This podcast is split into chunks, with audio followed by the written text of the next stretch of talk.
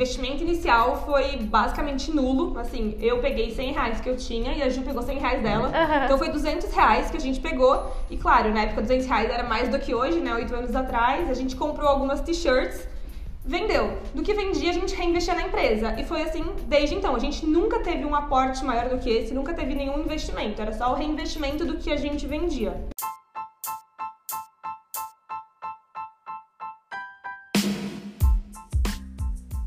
Seja muito bem-vindo a mais um episódio da nossa segunda temporada da Oslo Talks. Nessa temporada, a gente conta a história de mulheres empreendedoras que estão escalando seus negócios e trazendo inovações no seu mercado através de marketplace e e-commerce. Muito prazer, meu nome é Zoe Povo, sou CEO e fundadora da Oslo, uma startup que ajuda marcas de moda, beleza e lifestyle a escalar os seus negócios através de marketplace.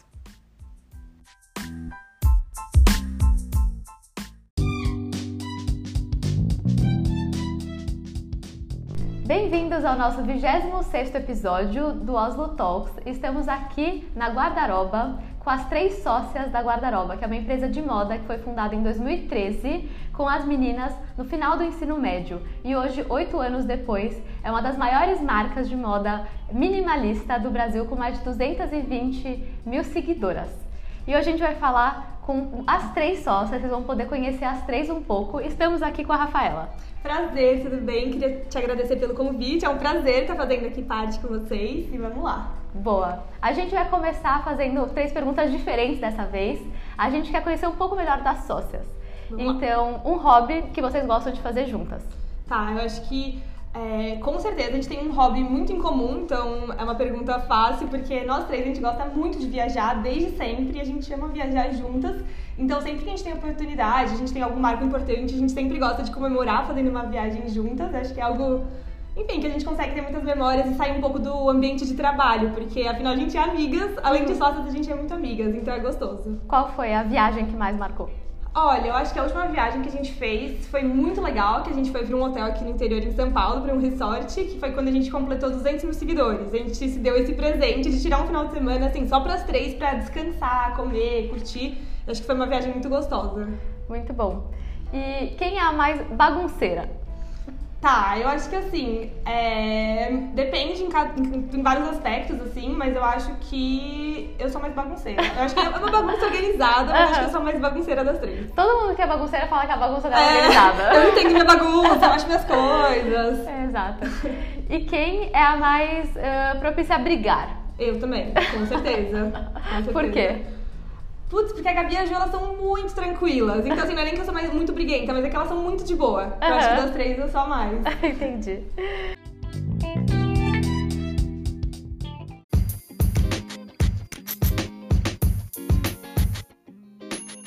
E bom, começando a história de vocês, vocês começaram lá no ensino médio, né? Como Sim. que surgiu a ideia? Então, a ideia surgiu assim. é, eu estudava num colégio e a Ju, a Juliana, ela era minha melhor amiga. E eu e ela, a gente veio de uma família empreendedora, então a gente já tinha isso na família, já tinha esse costume. E eu, em específico, sempre fui uma criança muito empreendedora. Sabe aquelas crianças que quer vender tudo, que bate na porta do prédio, vende brigadeiro, vende doce, vende. Era assim, a minha diversão era vender coisas. Uhum. Tanto é que eu, eu e a Gabi, a gente já ven- vendia Avon, vendia Natura, tudo que dava pra vender, a gente vendia. E aí, quando eu conheci a Ju na escola, a gente tava no. A gente se conheceu mais ou menos lá na sétima série. E quando a gente chegou no colegial, a gente teve vontade de fazer alguma coisa juntas, mas assim, na mais pura brincadeira. Vamos começar a fazer alguma coisa juntas, era a nossa diversão, assim, era um hobby. Então a gente falou, durante uma aula a gente decidiu que a gente ia começar a vender. Numa aula a gente decidiu qual seria o nome da empresa. E aí no- a gente falou, tá bom, mas o que, que a gente vai começar a fazer? E as duas tinham uma paixão por moda, a gente, era algo muito que a gente já tava ligado no nosso dia a dia. Então a gente começou, a gente falou, tá bom, vamos vender t-shirts estampadas, que na, na época tava na moda. E a gente começou nessa brincadeira, a gente decidiu numa aula e começou dessa forma. E aí foi crescendo, se profissionalizando e chegamos aqui, né? Uhum.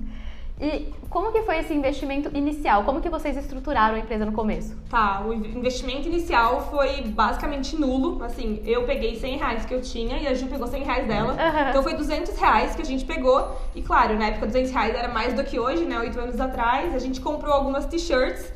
Vendeu. Do que vendia, a gente reinvestia na empresa. E foi assim desde então. A gente nunca teve um aporte maior do que esse, nunca teve nenhum investimento. Era só o reinvestimento do que a gente vendia. Uhum. E no começo vocês já postaram e-commerce? Vocês vendiam no boca a boca? Não, é, desde o começo, assim, algo que a gente sempre prezou muito era por ter um site. Isso é muito importante. A gente tinha o site mais básico possível, mas tinha uma plataforma de venda. Então a gente vendia pelo Instagram, claro, fazia divulgação no boca a boca, fazia divulgação no Instagram, mas sempre teve o site. E para vocês, como que foi? É, vocês nunca trabalharam antes, né? Vocês Não. já saíram e, e começaram Exato. direto no guarda-roupa. É, como que foi estipular esses processos, né? É uma loucura. Juro, é uma loucura. É um desafio que a gente tem até hoje, porque a gente começou muito nova, né? Eu tinha 15 anos. E eu nunca tinha tido nenhuma experiência profissional. Depois eu fui pra faculdade, fiquei nesse, nessa dúvida, né? Vou estagiar em algum lugar, não vou? E cheguei à conclusão que não, que eu não, que eu dedicaria todo, todo o meu tempo pra guarda-roupa. E é muito difícil, a gente encontra muitos desafios, assim, realmente por a gente não ter vivenciado isso. Então, vira e mexe, a gente se pega perguntando para amigas, putz, mas e na empresa? Como que acontece? Uhum. Quando, quando um chefe faz isso, quando não faz, porque não é algo que a gente vivenciou, não é, não é algo que fez parte do nosso dia a dia, sabe? Então, são dúvidas que chegam a ser até engraçadas, quando a gente vai conversar, enfim, com familiares, namorados, amigos, que eles falam, nossa, mas isso é tão normal, sabe? Só que pra gente, a gente não, não tinha essa chavinha. Então, a gente vai a gente entende muito disso é, através de cursos e conversando com pessoas, porque não foi algo que a gente teve. Uhum. E lá no começo, como que vocês eram a dinâmica do dia a dia? Porque hoje vocês já têm né, uma empresa muito mais é, redonda, estruturada, Sim. com vendas todos os dias, horas, etc. Mas lá no começo não, né? Como que foi nesse início vocês pensarem, então, é, essa dúvida né, de ir trabalhar ou não ir trabalhar? Já tava no comecinho, né? Sim. Então, como que era o dia a dia da marca? Então, vendo hoje, parece que foi fácil, sabe? Só que no dia a dia era algo que a gente tinha muita dúvida, porque não é uma escolha fácil. Você tá na faculdade, você vê todo mundo indo estagiar, todo mundo para banco. Eu fiz administração, né? As três fizeram uhum. administração. Uhum. Você vê todo mundo indo para consultoria, empresas multinacionais. E aí você fala, putz, eu, vou, eu não vou, vou, trilhar um caminho totalmente diferente? Será que eu, eu tenho que apostar nisso, sabe? E aí a gente se pegou nessa dúvida e foi quando a gente teve uma, uma virada de chavinha que a gente conversou nós três e falou assim: bom, vamos pegar um ano e a gente vai apostar na marca. Se não der certo em um ano que a gente vai se dedicar totalmente para isso, a gente vai estagiar em outro lugar. Uhum. E aí foi um ano que foi totalmente um divisor de águas pra gente, porque foi um ano que parou de passar, não era mais um hobby, era um trabalho. Então uhum. foi um ano que a gente pegou para se dedicar 100% do nosso tempo fora da faculdade para a marca. E foi quando tudo mudou. E uma coisa também que foi muito importante pra gente, que acho que muitos empreendedores devem se pegar fazendo, é que as três faziam de tudo, igual qualquer empreendedor. Mas como nós éramos em três, a gente fazia muita coisa repetida. Então, assim, eu tava fazendo uma parte de preço, aí eu ia fazer marketing, aí eu ia pro Instagram, e aí eu embrulhava pedido. E aí você ficava muita coisa picada. Uhum. E aí a gente teve um, uma, um auxílio de uma consultoria, e aí eles dividiram nós em três funções. Então, eles viram o que cada uma tinha mais aptidão, o que, que era mais é, fazer mais sentido para cada uma e a gente começou a se dividir em grandes áreas. Apesar da gente não ter apenas uma área, né, a gente fica numa parte mais gerencial, mas a gente conseguiu olhar para coisas focadas assim. Então isso fez total diferença, que foi quando a gente começou a entender qual que era a função de cada uma aqui na empresa. Uhum. Então isso mudou muito o jeito que a gente se profissionalizou, sabe? Eu acho que são duas dicas muito boas, né? Porque é, primeiro que acho que tem muito isso das sócias começarem a se atropelar, né? Sim. E isso pode dar até conflito entre total, as sócias. Total, porque faz a mesma coisa, né? Exato. E acho que isso, né, de você fazer esse, essa virada de um hobby para ser um negócio e apostar totalmente Sim. nele, é nessa hora que realmente dá certo, né? Porque Sim. todo mundo se dedica igual. Com certeza, porque quando você tá fazendo como se fosse um hobby, é, não precisa dar certo, sabe? Uhum. Tanto faz dar certo, porque você tá fazendo aquilo só porque você gosta, você não precisa do dinheiro, você não precisa do salário, você faz porque você gosta. Mas quando você pega o seu tempo e fala, eu vou me dedicar pra isso, é, é engraçado, que parece uma dica muito boba e muito óbvia, mas muita gente não faz. Muita uhum. gente que eu vou falar, fala, ah, no meu tempo livre eu pego e faço. E não, você tem que pegar e falar, tá bom, eu já fiz o que eu precisava fazer, mas que mais que eu posso fazer pra crescer? Que, como que eu posso melhorar aqui dentro? E alguma coisa que às vezes você não faz porque você não tem um chefe, sabe? Ele te uhum. cobrando, você precisa ter esse autocontrole, e se policiar. Uhum. E como que foi, né? Como que vocês sócias se conheceram? Tá. Vocês começaram em duas, né? Que fundaram Isso. e agora vocês estão em três. Então, a Ju é minha melhor amiga, né? Então a gente se conheceu na escola, a gente já era muito amigas antes de ser sócia. E com o passar do tempo, a gente entrou na faculdade e a gente decidiu que a gente queria fazer intercâmbio. Todo mundo ia fazer intercâmbio e a gente queria fazer. E aí a gente falou, tá bom, e agora, né? E a marca, o que, que a gente vai fazer? E aí foi quando a Gabi entrou. A Gabi é minha irmã mais nova, uhum. ela tem um ano e dez meses, a menos que eu. E ela sempre estava junto com a gente na marca, então a gente ia comprar, ela estava junto, a gente ia tirar foto, ela estava junto, mas ela não estava junto formalmente, ela não era uma, não fazia parte da sociedade. E aí quando a gente foi fazer intercâmbio, a Gabi falou: "Tá bom, podem ir que eu toco". E aí a gente, eu fiquei seis meses fora, Ju ficou um ano, e aí quando a gente voltou, a gente falou: "Bom, e aí, o que, que você achou, né? E ela falou, olha, eu amei, é isso que eu quero pra minha vida. E aí a gente conversou e chegou à conclusão que como ela tinha tocado por todo esse tempo, tinha gostado, fazia sentido a gente ter mais alguém com a gente. E aí foi aí que a gente formalizou tudo e ficou as três como sócia. Então uma é minha irmã e outra é minha melhor amiga. Deve ser um dia a dia gostoso. Demais. Então é uma vamos, delícia. Então vamos ouvir delas agora. Vamos.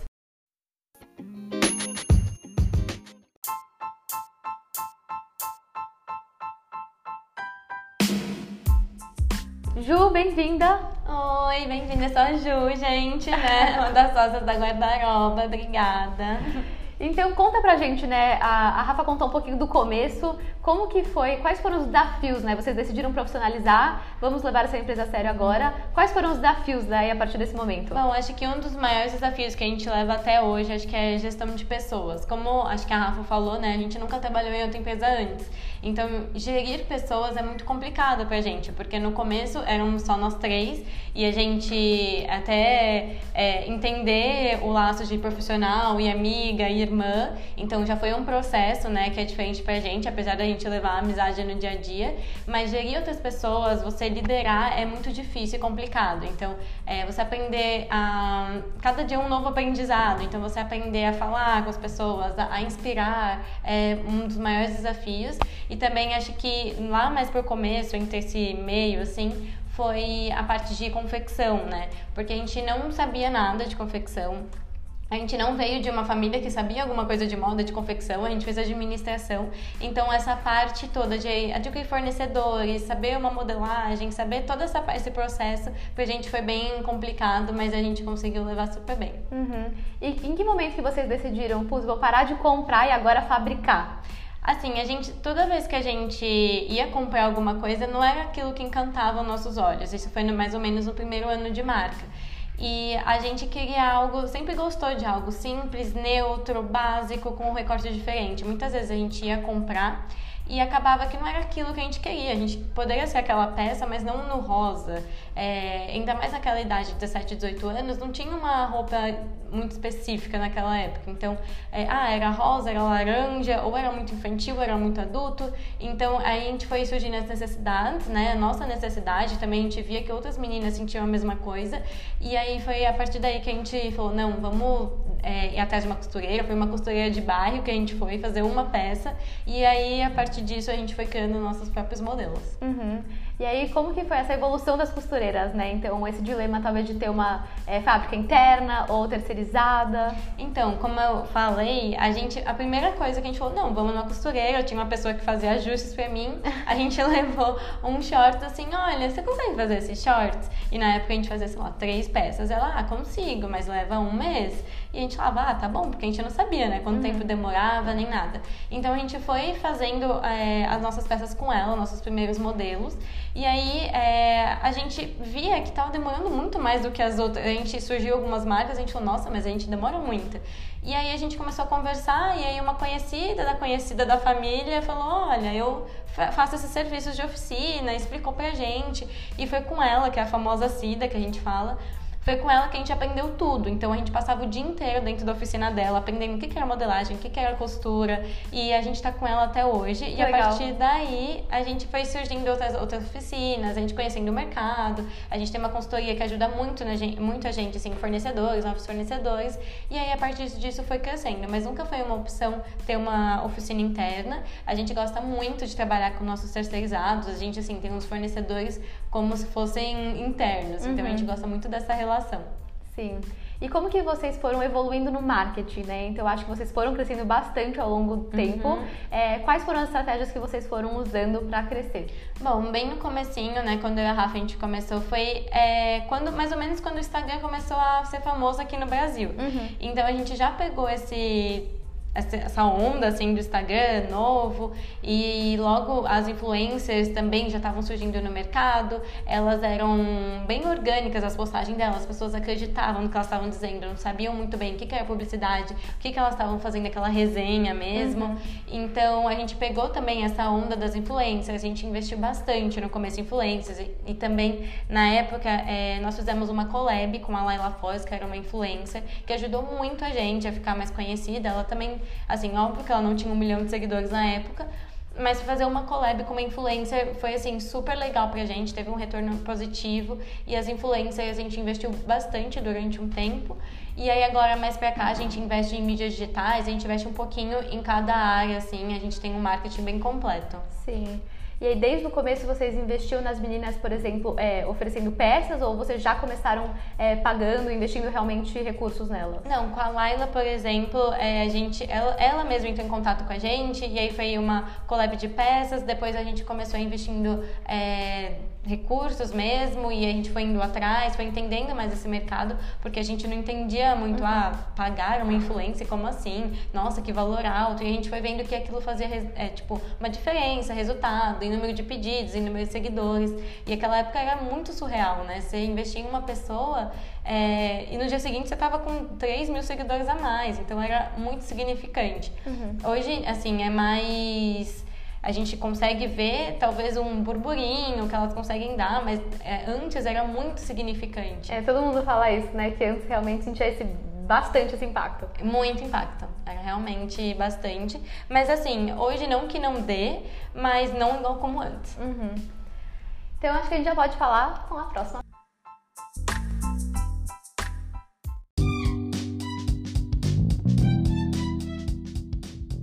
Bem-vinda, Gabi! Obrigada, prazer. Estamos aqui com a terceira sócia que a gente falou para vocês e ela vai falar um pouquinho daqui para frente, né? É, então, como que funciona a, coleções, a coleção de vocês atualmente? Então, hoje em dia a gente trabalha com duas grandes coleções. A gente acredita muito numa moda temporal. Então, pra gente, assim, a única moda possível é uma moda que vai ser sustentável ao longo do tempo. Então, a gente acredita numa peça que realmente vai te acompanhar, uma peça que vai ser durável. Pra gente não existe uma moda fast fashion que a cada semana vai ter um lançamento de uma peça que vai durar dois dias no seu armário e depois ela vai ser descartável. Então, já que a gente acredita muito nesse propósito de marca, a gente trabalha só com duas grandes coleções, que é de verão e de inverno. Uhum mas são peças que te acompanham ao longo das estações. Então eu uso muitas das peças de verão no inverno e vice-versa. E além disso, a gente lança alguns produtos pontuais. Uhum. Então a gente teve lançamento de cinto esse ano, lançamento de pijama, então uhum, a legal. gente tem alguns lançamentos pontuais assim também. E acaba que é uma coleção bem minimalista, né? Então, como Muito. você falou, ela super é, se adequa para todos os anos, né? Sim, e a gente acredita muito num guarda-roupa inteligente. Então, são peças que vão combinar entre si. Uhum. Então, independente de qual blusa ou qual, qual calça você escolher no nosso site, elas vão combinar de alguma forma no seu look. E como que vocês fazem a estratégia de recorrência, né, nesse modelo? Porque acho que uma coisa muito importante, né, é você reter essa fidelidade dos clientes e recorrência. Sim, é, com mas certeza. com uma, duas coleções por ano Uhum. Como que você garante essa recorrência dos clientes? Então, a gente é, adora colocar nossas clientes num pedestal, literalmente. Uhum. Então, sempre que alguém faz uma compra no nosso site, a gente faz ela se sentir muito especial uhum. e ver que foi uma compra que realmente fez diferença na vida dela. Então a gente trabalha muito no nosso unboxing. Uhum. Então sempre que alguém compra, a gente dá muitos brindes. Uhum. A gente dá scrunchie de cabelo com, com tecido reutilizável, a gente dá é, às vezes envia chocolate, envia bilhetinho. Que legal. E a gente trabalha bastante com e-mail marketing e a gente tem também um contato muito próximo, muito próximo com elas nos stories, uhum. para realmente elas não esquecerem, ver que a gente está ali. E acho que é basicamente isso. Boa. Eu vi que vocês apoiam muito causas sustentáveis, né? Vocês falam muito sobre isso, inclusive, Sim. até falaram aqui. É, uhum. Quais causas são essas? Então, pra gente a sustentabilidade ela vai muito além do que não usar plástico na embalagem. A gente acredita muito numa cadeia de produção sustentável, então é, realmente pagar os nossos fornecedores de uma forma justa, de é, ter as roupas duráveis para não ser algo descartável. A indústria da moda é uma das indústrias mais poluentes do mundo, uhum. então a gente quer que realmente a sua roupa dure para ela não ser descartável. Então a sustentabilidade é um dos nossos pilares aqui. Boa. E falando um pouco de time agora e as suas sócias, né? Como que vocês se dividem atualmente? Então, atualmente a gente se divide em três grandes áreas. Eu cuido do marketing, a Gil cuida de operações e a Rafa cuida do financeiro. Uhum. E, mas assim, as grandes decisões a gente sempre toma juntas, uhum. mas essas são as grandes áreas atualmente aqui. E quantas pessoas vocês têm na equipe? É, a gente trabalha muito com terceirizados, a uhum. gente gosta muito dessa forma, funciona muito bem pra gente. Então, atualmente a gente tem 50 colaboradores e no administrativo, funcionários internos, nós somos em 9. Boa. Nossa, é um, é um time bem eficiente. Sim, muito. É, legal. E dessas nove pessoas, é, como que você divide elas aqui dentro? É, nós temos um motoboy, uhum. então, que ele faz todas as entregas de São Paulo. Nós temos as estoquistas, que uhum. elas fazem toda a parte de expedição. A gente tem uma pessoa que é responsável pelas trocas e devoluções. Uhum. A nossa designer, que cuida de toda a parte criativa, de campanhas e, a, e uma pessoa que cuida do financeiro. Então, todo o pagamento de boletos uhum. e essas coisas. Boa. E acho que um resultado muito legal que vocês tiveram, né, foi ao longo de 2020 e 2021. É, a pandemia afetou muitas empresas né, negativamente, Sim. mas outras empresas também muito positivamente, que acho que foi o caso de vocês, Sim. Estão dobrando de tamanho né, do ano uhum. passado para esse. O é, que, que vocês acham que vocês fizeram para conseguir esse resultado? Então, na verdade, assim, é, na pandemia as pessoas elas foram obrigadas a ir para online, uhum. praticamente, porque deixou de ser uma opção, acabou sendo uma necessidade. Então, até, até quem não era apto ao online foi obrigado a migrar para online e a gente nasceu no online, então a gente já estava lá, enquanto muitas empresas tradicionais tiveram que desvendar esse mundo do online, entender como funcionava, a gente já estava lá. Uhum. Então, isso foi algo que ajudou muito a gente. E também foi um momento é, de muita reflexão interna, assim, que a gente teve que ficar um período em casa. Então eu levei todo o estoque para minha casa para a gente conseguir despachar de lá. Caramba. E a gente conseguiu entender é, quais processos que a gente precisava melhorar, onde a gente podia se aperfeiçoar. Então, assim, foi um momento muito importante para o online, uhum. mas também foi um momento muito importante para a Guardaroba como empresa, que a gente conseguiu olhar para dentro e entender como a gente podia continuar crescendo com tudo isso que estava acontecendo no mundo. Boa. E assim, é... hoje qual que é o sonho grande da guarda-roupa? Então, nosso maior sonho é ser uma marca top of mind, assim, é que quando alguém fale de roupas básicas e minimalistas, só venha guarda-roupa. Uhum. Então, acho que esse é o nosso grande sonho, assim, se estabelecer ainda mais no mercado e, e acompanhar esse crescimento. Boa. E para a gente conseguir finalizar, então, é, tem muitas mulheres né, que é, querem empreender com moda, inclusive vocês devem ser uma grande inspiração para muitas delas, terem conquistado tudo isso e super jovens.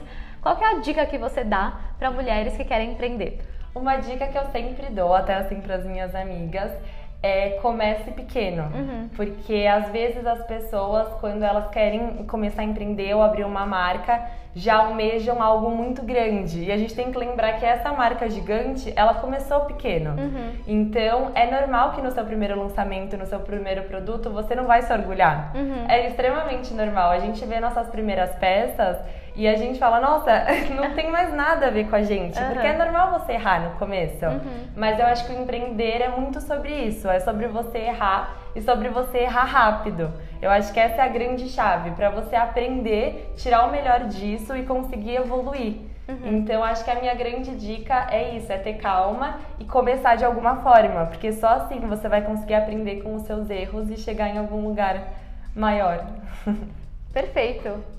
Meninas, muito obrigada. Ai, Adorei conhecer mais a história de vocês. Hum. Adorei conhecer aqui o espaço de vocês. Ai, obrigada. Foi um prazer. E espero que vocês tenham gostado. Obrigada.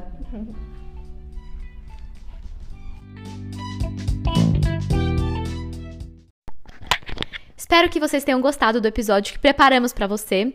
E lembrando que se você tem uma marca de moda, beleza ou lifestyle, como mercado pet, alimentos, bebidas saudáveis, home decor, não deixe de conhecer a Oslo 360, o nosso serviço que conecta, otimiza e gerencia a sua marca nos 18 principais marketplaces do Brasil.